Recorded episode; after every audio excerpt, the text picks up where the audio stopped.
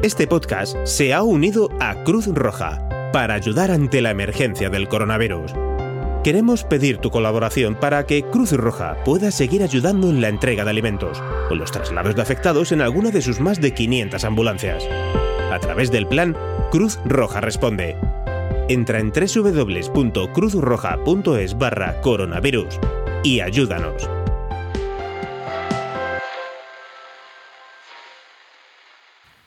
Bienvenidos a Trending, un podcast de la red de Milcar FM en su capítulo 126.126 del 23 del mes de abril de 2020.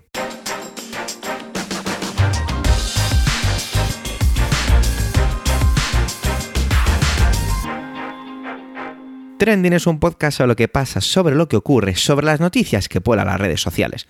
Todo ello con opinión y siempre con ánimo de compartir. Por ello somos varias voces, aunque yo, Javier Soler, haga de presentador. Trending es tu podcast de noticias semanal. Adelante. 23 de abril. Este día siempre me gusta mucho, la verdad, porque es el día del libro. Y yo, pues, no soy un loco de la literatura, como puede ser Sara Barbera del podcast eh, Habitación 101. Pero bueno, los libros siempre me parece que tienen algo especial, algo bonito. No sé, bueno, antes de ponerme muy cursi y de poner musiquita romántica aquí en este podcast que no pegaría nada, vamos a empezar ya con las intervenciones. Y es que justamente tenemos de nuevo aquí a Sara Barbera, que nos trae, pues eso, el Día del Libro, por qué se celebra y cómo se va a hacer este año y un poquito una crónica de, de ello. Así que gracias por asomarte de nuevo y adelante, Sara.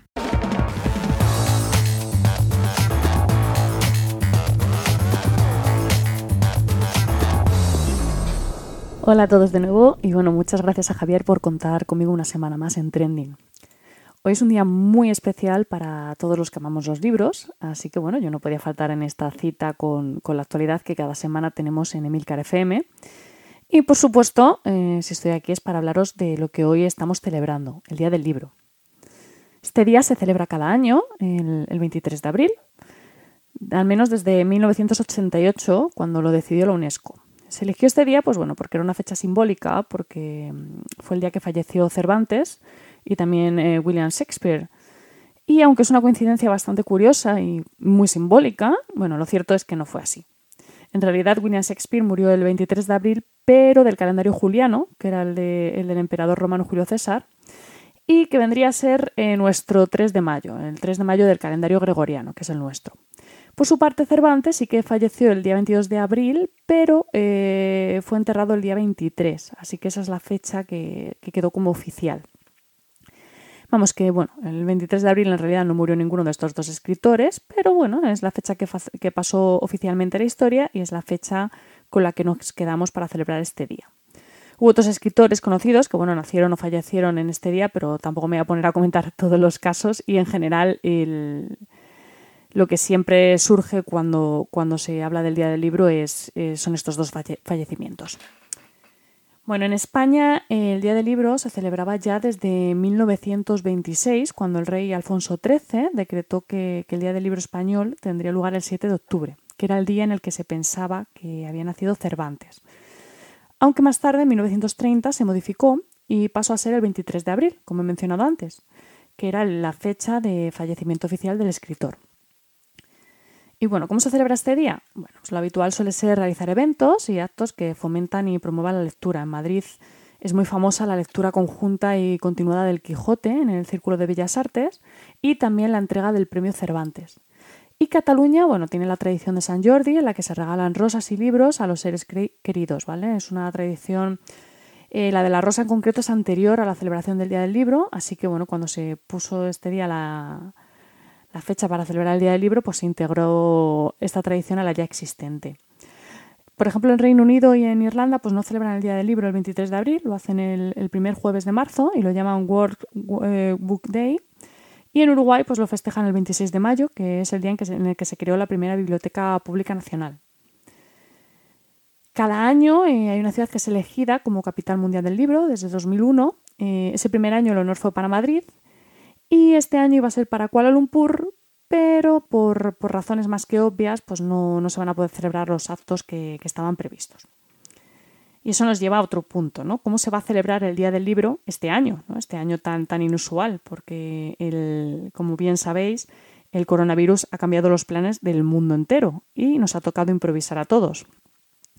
Así que bueno, por primera vez desde 1976 no se va a otorgar el premio Cervantes. Tampoco va a haber firmas de libros ni rosas en San Jordi. Bueno, a lo mejor hay rosas dentro de las casas, no sé muy bien cómo, pero en general no va a haber rosas. Y el día del libro va a ser, eh, pues, más bien virtual, ¿vale? Algo curioso porque, bueno, precisamente el libro digital es, es una de las asignaturas pendientes del, sector, del sector editorial.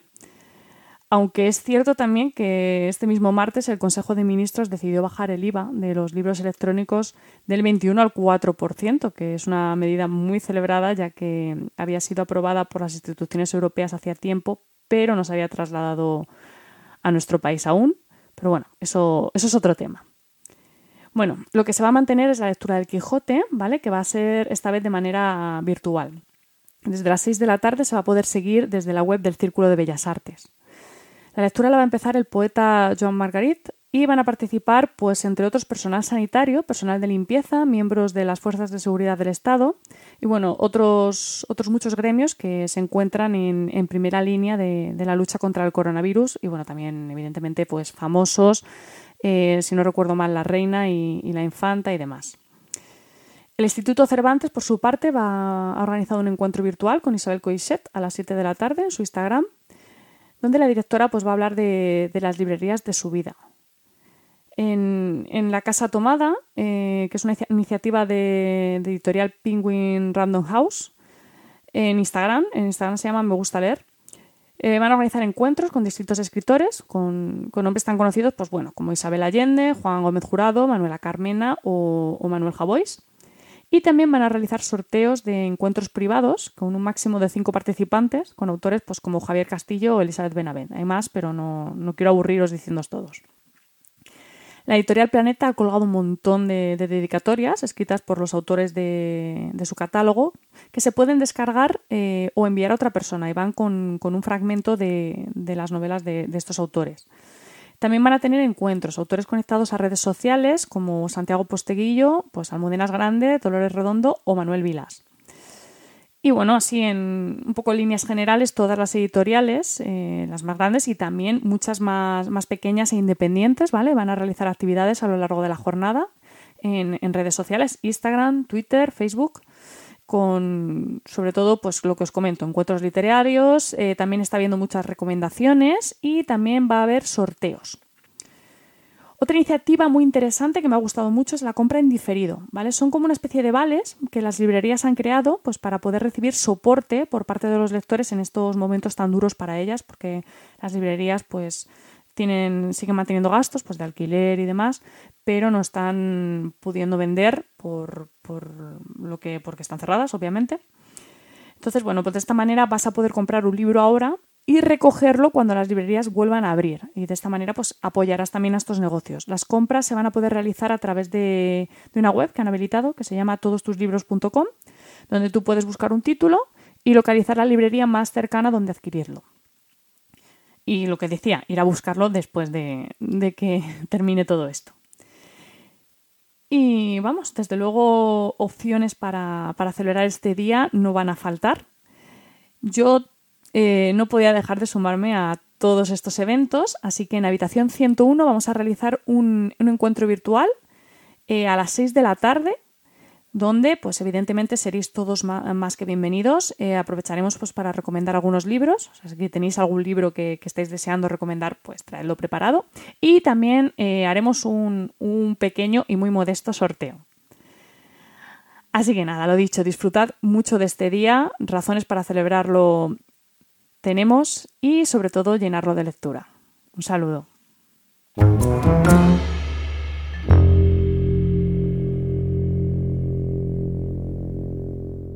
Como os podéis imaginar, Manuel no podía faltar a su intervención. Si, habéis, si sois seguidores de Trending de los últimos años, eh, Manuel ha estado siempre ahí en estas fechas, suele traer el día del libro, sobre todo con el tema del premio Cervantes, ya que es un poco tradición que él se encargue de esto, no podíamos mm, sino desear escucharle. Así que adelante Manuel.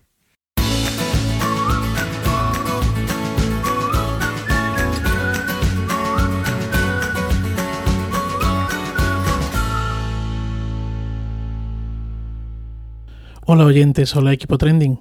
Hoy es el día del libro. eso ya lo sabían. Y además, Sara de Habitación 101 nos ha informado con detalle de la historia de este día y las celebraciones virtuales que van a tener lugar. En la ciudad en la que yo vivo, Alcalá de Henares, el 23 de abril es un día de fiesta.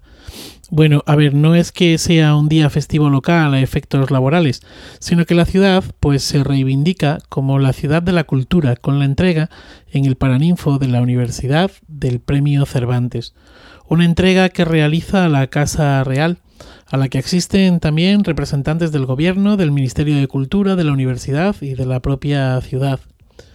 Una entrega que paraliza el centro de la ciudad con las medidas de seguridad, pero que sobre todo hace que esta, que la ciudad se vista de gala. Este año no podrá ser. La Casa Real, lógicamente, ha pospuesto la entrega hasta que se reúnan pues las condiciones idóneas para ello. Aún así, la ciudad y la universidad depositarán, pues como es tradición, una corona de laurel en la estatua de Cervantes. Y el resto de actos que tradicionalmente se desarrollan en este mes de abril y en este día tendrán que esperar. Este año Joan Margarit es el premiado. Bueno, en realidad él es Premio Cervantes 2019, pues este premio se falla en noviembre-diciembre y luego se entrega eh, en abril del año siguiente. Joan Margarit es un enorme poeta catalán. Escribe tanto en catalán como en castellano. Eh, cuando recibió la noticia del premio expresó su asombro por el reconocimiento de su obra y su persona, pero sobre todo porque, según él, y cito textualmente, habían premiado la poesía, y que hayan premiado la poesía es un milagro, decía. Bueno, no es la primera ni la última vez que se premia la poesía y a los poetas en los premios Cervantes. Sin ir más lejos, el premio del 2018 fue para la uruguaya Ida Vitale, también poeta. Sin embargo, eh, su asombro, su comentario, no deja de ser significativo, pues el cuento o la poesía son para algunos, eh, para el mercado incluso, pues un arte menor, Margarit significa el triunfo de lo supuestamente pequeño, la poesía de David frente a Goliat, como el triunfo de tantos otros que le han poetas que le han precedido en este premio. Este poeta, eh, Joan Margarit, es arquitecto y catedrático de cálculo de estructuras de la Universidad Politécnica de Barcelona. Una buena parte de su obra la ha pasado construyendo uy, una buena parte de su vida, mejor dicho, la ha pasado construyendo obras y otra buena parte construyendo versos. Sin ir más lejos, uno de sus poemarios se titula Cálculo de estructuras. Sin duda, un guiño a lo que él es por partida doble. En una entrevista que le hicieron en el programa de radiotelevisión española Página 2, recuerda cómo realizaba visitas de obras y cómo antes y después eh, solía escribir versos en los bares cercanos a esas obras. Afirma en otro momento de la entrevista eh, que la poesía es la razón de su vida y que sin ella su vida carecería de sentido.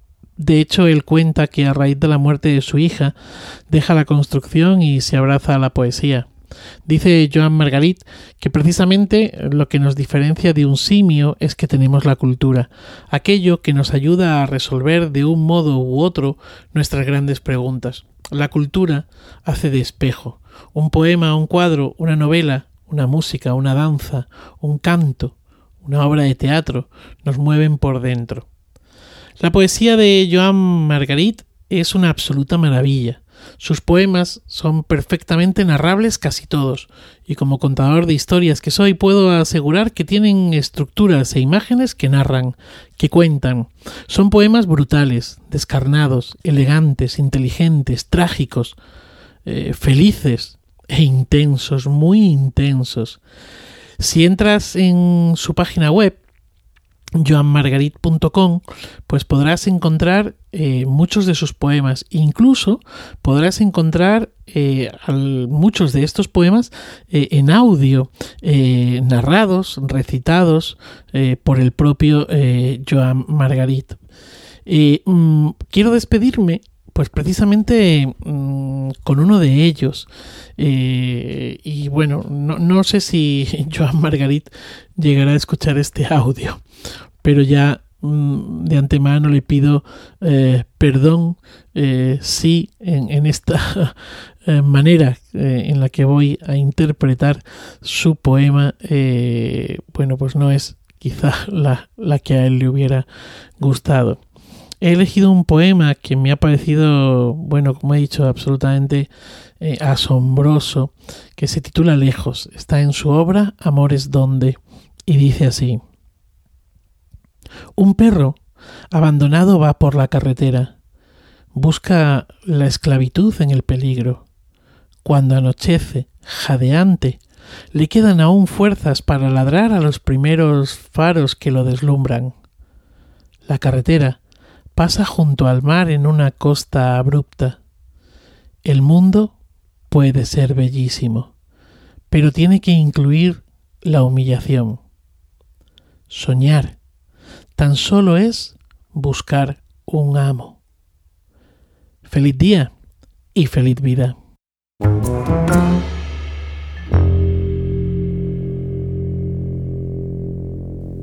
Emilcar también va a tratar el tema del libro, pero desde la parte económica, más concretamente los libros electrónicos.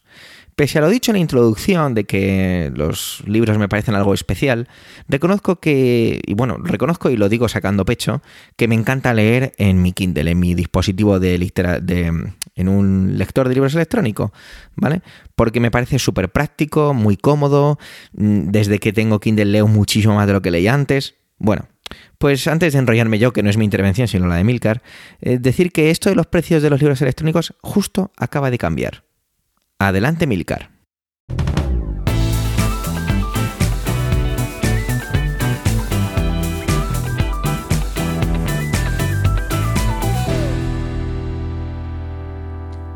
Al igual que otros de mis compañeros, hoy, día del libro, os traigo una noticia relacionada con tal festividad bueno, con su entorno, con la industria, pero lo hago a mi estilo, tocando dos vertientes de la literatura que me interesan sobremanera, la tecnología y los impuestos. Compré mi primer Kindle el 4 de febrero de 2013 en aquella semana, Amazon lanzó una oferta irresistible para su terminal más básico, 59 euros, algo nunca visto hasta entonces, ni tampoco después. En aquellos días se compraron Kindles hasta los gatos. Lo recuerdo con económico interés, porque además de conseguir el mío, muchos de mis oyentes fueron tan amables de comprar el suyo usando mi enlace afiliado, lo que me procuró interesantes beneficios a mayor gloria, sin duda, del podcasting. Como es habitual en mí, al adquirir el Kindle me metí de lleno en el mundo de los ebooks, tratando de abarcar tanto sus fundamentos técnicos como su mercado. Eran los días en los que circulaban por ahí varios archivos zips de esos que contenían más de mil libros gratis y todas esas cosas. Libros en ocasiones que provenían de orígenes eh, elevados y otros que eran más bien ediciones de calidad dudosa. Bueno, dudosa no, muy mala. Tenías que aprender lo que era Calibre, lo que era y sigue siendo esa aplicación que te permite gestionar tu propia biblioteca de libros electrónicos y tenías que aprender las artes oscuras eh, que necesitabas aprender para poder llevar esos libros electrónicos que venían en ese archivo zip a tu libro electrónico. Pero a mí me maravillaba el ecosistema que había montado Amazon con el Kindle vende el dispositivo más barato que la competencia, aun, teniendo las mismas o incluso más especificaciones, y te mete el libro dentro. Meter un libro electrónico dentro de un lector de libros, como ya he comentado antes, es una proeza al alcance de pocos mortales, un conocimiento que pasa de boca de druida a oídos de druida en las noches de plenilunio. Con este sistema de tienda integrada, Amazon había liquidado por completo el problema y de paso casi a toda la competencia. Entras a la web de Amazon, eliges un libro, le das a comprar y en segundos lo tienes en tu dispositivo. O mejor, desde la propia tienda integrada en el dispositivo, eliges, compras y empiezas a leer también en cuestión de segundos. Sin embargo, en aquel momento la industria tenía un lastre importante en España, el IVA de los libros electrónicos era del 21%, al contrario que sus réplicas en papel, que gozaban del IVA cultural del 4%. Todo esto mil veces recurrido y mil veces perdido. No es un producto cultural, es un servicio electrónico. Era una medida obsolescente, arcaica, senil, poco ecológica, que lastraba el auge de un sector tecnológico potencialmente muy importante, dejándole además a las ruedas de la piratería. El público no entendía que un bestseller costara 21 euros en la librería y fuera potencialmente incluso más caro en formato electrónico. Poco a poco las grandes editoriales fueron entendiendo el fenómeno y adecuando el precio de los libros electrónicos para amortiguar el IVA y para poner también más de manifiesto el ahorro en materiales, impresión y distribución. Fue aquel un movimiento liderado por muchos autores individuales que, a su propio riesgo y muchas veces bajo autoedición, decidieron estar en primera línea de esta batalla. Ahora, para impulsar la demanda de contenidos digitales en estos tiempos, el gobierno ha decidido, por fin, que los libros electrónicos y otras publicaciones digitales gozarán del mismo IVA del 4% que sus contrapartidas en papel. Es una medida que llega realmente tarde, ¿no? Cuando el sector ya se ha autorregulado, pero que no por ello deja de ser bienvenida. Vamos a ver qué pasa ahora con los precios. En estos momentos, si visitamos eh, cualquier tienda de libros, si visitamos Amazon, si visitamos casadellibro.com, vemos que un top ventas, por ejemplo, de la editorial Plaza y Janés, que es una gran editorial española, cuesta 19,90 en formato de tapa blanda y 9,49 en su versión ebook. Cuesta tanto cuesta estos precios exactamente igual en Amazon que en Casa de Libro. Exactamente igual para la versión Kindle que para la versión de libro electrónico que venden en Casa de Libro. Este precio de 9,49 lleva hasta este momento incorporado el IVA del 21%. Si quitamos el 21 y dejamos el 4, nos queda 8,15, mm, prácticamente la mitad del precio del libro en tapa blanda. Vamos a ver ahora bajar el precio de este libro a 8,15 ¿O pensarán las editoriales que mejor no? Que es el momento de recoger el teórico esfuerzo de contención de estos últimos años. Hagan sus apuestas.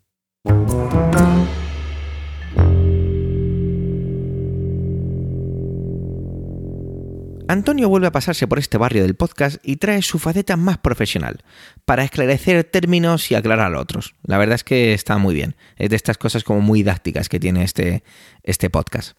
Cuando nos dijo su tema lo definió de esta forma, ¿vale? Dijo que era el derecho a mentir, a cuenta de lo de los bulos, el general de la Guardia Civil, pero sin entrar mucho en esa polémica, pero sí en definir qué es una injuria, una calumnia, una difamación y un libelo, que es lo que persigue el Código Penal.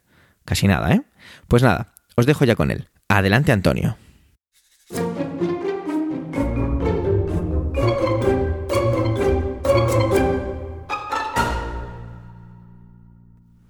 Saludos, soy Antonio Rentero del podcast Preestreno y esta semana en Trending no voy a hablaros ni de cine ni de series de televisión. Os voy a hablar de por qué en ocasiones la mentira no se puede perseguir legalmente. Estamos en estos últimos días con un tema a vueltas, el que tiene que ver con los bulos, con las confusiones, los lapsus, con los fake news y con la persecución de los mismos por parte no tanto de la legalidad eh, ejercida desde los tribunales como que sean los las fuerzas y cuerpos de seguridad del Estado quienes se dediquen a perseguirlo. Mm, como es un tema que yo creo que da para mucha, mucha, mucha discusión, me voy a centrar solamente en hacer una distinción que creo relevante.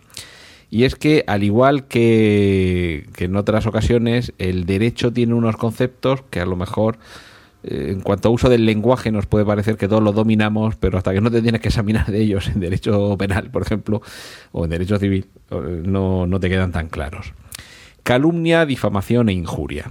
¿Qué se oculta detrás de estos conceptos? Muy resumidamente, calumniar es imputar a otra persona la comisión de un delito que no ha cometido. La difamación sería facilitar información que ofende eh, o que afecta al honor de otra persona y con la injuria estaríamos estableciendo un juicio de valor que lo que trata es de menoscabar la reputación o la consideración de otra persona. Eh, con la calumnia lo que se persigue es que a alguien se le tenga por delincuente. Volvemos al clásico ejemplo de Gila. Alguien ha matado a alguien, alguien es un asesino. Estamos diciendo de alguien. De hecho, había un concepto que no sé si habrá variado en su tipificación, que era la falsa imputación de un delito que, de ser cierto, supondría la persecución de oficio. Es decir, si decimos que alguien es un asesino o un violador, se trata de delitos que la justicia persigue sin necesidad de que haya denuncia de un particular. Es decir, en cuanto eh, la autoridad policial o judicial tiene conocimiento de esos hechos, procede a En el caso de la difamación, lo que se busca es dañar la imagen del acusado, que su reputación se vea menoscabada, mientras que en el caso de la injuria lo que buscamos es ofender a la otra persona. Ejemplo, del primero ya lo he puesto, eh, Paco Gómez Pérez es un eh, ladrón. Esa sería una calumnia. Y es calumnia porque sabemos que Paco López Pérez no es un ladrón, o porque no lo hemos comprobado, ¿De acuerdo? Aquí podríamos llegar al, a la persecución judicial. Alguien me ha calumniado y ese alguien puede decir, mm, bueno, yo no tengo pruebas. ¿De acuerdo? Mm, mi voluntad no es la de acusarle de un delito que no ha cometido, pero no tengo las pruebas fehacientes para sustentar mi afirmación. En el caso de la difamación, Aquí eh, ya vamos a otro tipo de delitos. En el caso de la calumnia eh, sería eh, un delito grave aquel del que estamos acusando. En el caso de difamación podría ser un delito más leve. Es decir, podemos decir que nuestro vecino, pues yo he visto a Paco echarse gasolina y, e irse sin pagar, por ejemplo. Eso no se trataría de un delito grave. En algunos casos podría ser una falta. Y por último, en cuanto a la injuria, como lo que tratamos es de ofender al acusado, esto puede ser desde un insulto, o sea, el, clásico topeca de tonto pequeño cabezón, a decir de alguien, y aquí entraremos en terrenos difusos, tú puedes decir de alguien que es un proxeneta, por ejemplo, sin tener pruebas de que lo sea. Le podrías decir a alguien, tú eres un chulo putas, y eso constituir eh, un, insulto, es decir, una ofensa, pero ojo, porque según dónde y cómo lo digas, eh, se podría tener como difamación si estás buscando con ello eh, afectar negativamente a la, imagen del acusado, pues yo sé que fulano mm, gestiona un prostíbulo. O incluso podría ser una calumnia porque ya le estás acusando de la comisión de un delito. No sería un comentario, digamos, hecho a la ligera, sino con un tono acusatorio. Esa sería la, diferencia. Pero, como veis, hay circunstancias conexas entre ellos, eh, circunstancias difusas entre calumnia, difamación e injuria. El Código Penal tiene respuesta individualizada para cada uno de ellos, cada uno con su propio artículo, como debe ser, principio de tipicidad. Pero creo que todo esto se aleja bastante de esa persecución del bulo que algunos eh, pretenden y que además pretenden que sean los cuerpos y fuerzas de seguridad del Estado quienes se dediquen a perseguir los bulos. La mentira no delinque. Decir que mm, el coche que me has vendido es rojo cuando es verde es una mentira, pero no es un delito. El delito es pretender vender un coche que tiene unas condiciones que en realidad no tiene, eso podría ser una estafa, ¿de acuerdo? Pues con la manifestación de distintos pareceres o con la difusión de algunas informaciones puede suceder lo mismo, que sean falsedades, pero no necesariamente que se esté cometiendo delito y, que estén amparados por la libertad de expresión. Es decir, podemos establecer juicios de valor que podrían tenerse como incluso juicios peyorativos, pero realmente estar eh, protegidos por el principio constitucional de la libertad de expresión, que por cierto está tres renglones más arriba del derecho a la libertad de prensa, pero a que los medios de comunicación trasladen información veraz.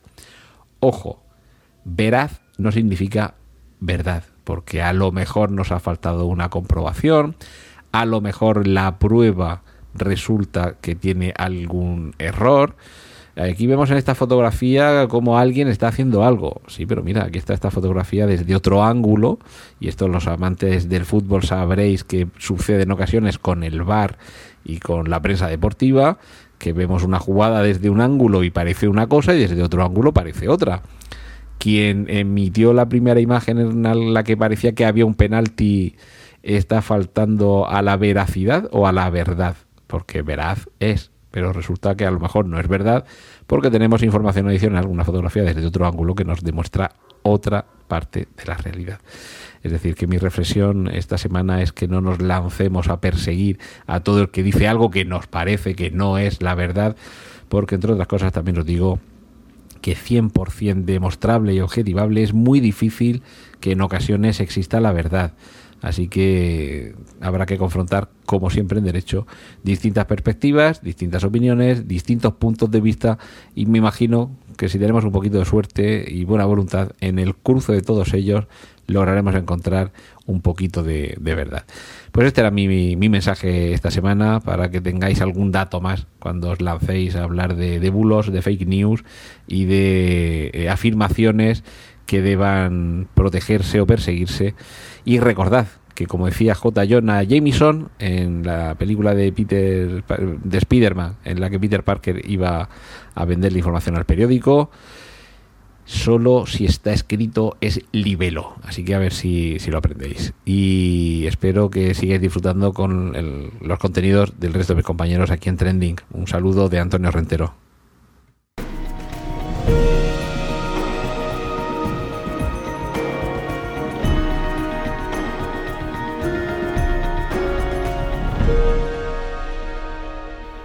Brexit. Hacía mucho que no traíamos ese tema por aquí. Parece que hace mucho que se inició este proceso y al mismo tiempo la verdad es que no hace tanto. Es curioso, ¿no? Pero bueno, es lo que hay. Eh, parece que a simple vista todavía no han cambiado demasiadas cosas.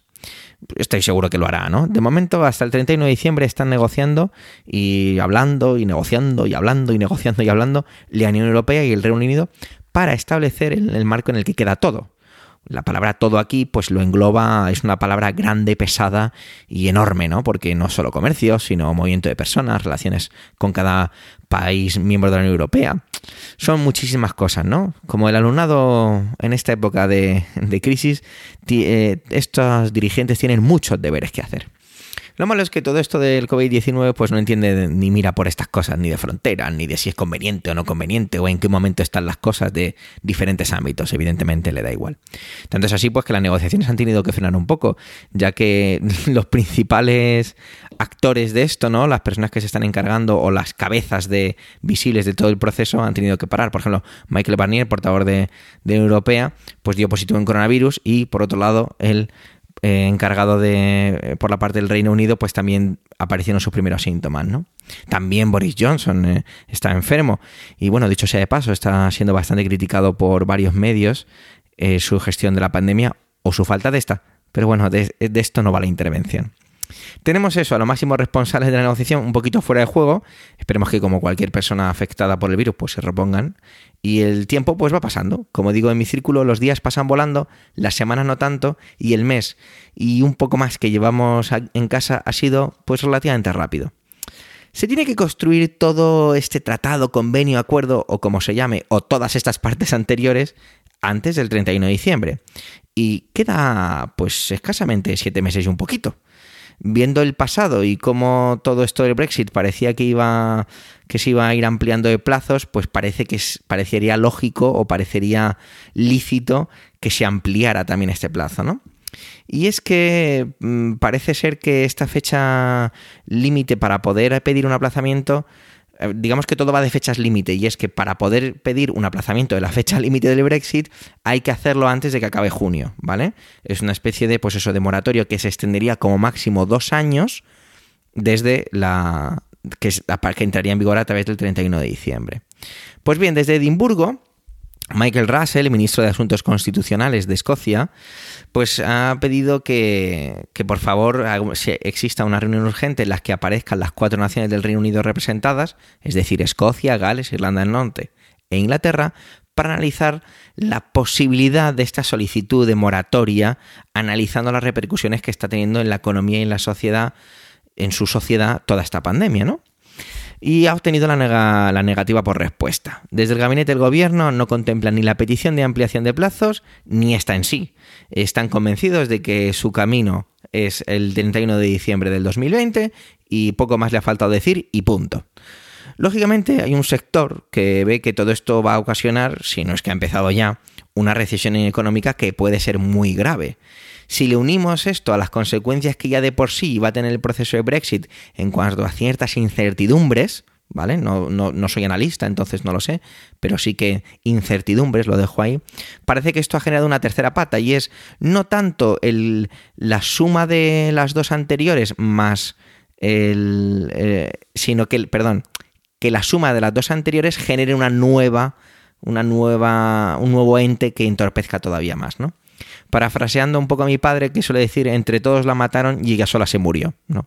Un poco eso. En un momento en el que este tipo de instituciones han de estar más unidas que nunca, ¿no? En cuanto a solidaridad, apoyo, enriquecimiento mutuo, y la bandera de ser esa, poniendo de manifiesto mm, que, deberíamos ser todos uno en este tipo de situaciones, pues bueno, ya hemos vivido hace unas semanas que, bueno, pues que esto no es así, ¿no? Y que al final este tipo de, de instituciones parece que solo se o que se centran en muy gran parte, no voy a decir solo porque sería injusto, pero una gran parte tiene que ver con lo económico, ¿vale? El resto no importa tanto. Entiendo las dos posturas, ¿no? Que vienen desde las Islas Británicas, ¿no? Eh, si permanecemos más tiempo en la Unión Europea, pues será más duro salir de esta crisis, más la que nos viene encima. Y la otra postura es, mira, lo mejor hacerlo lo antes posible, salir de aquí, para que yo pueda gestionarme y ver cómo solucionar mis problemas, ¿no? Bueno, no sé, por eso digo que entiendo un poco las dos cosas. Veremos si al final van para un lado o se mantienen en el calendario. Bueno, vamos a verlo. Hasta aquí mi intervención, pero como hoy es el día del libro me apetecía recomendaros algo.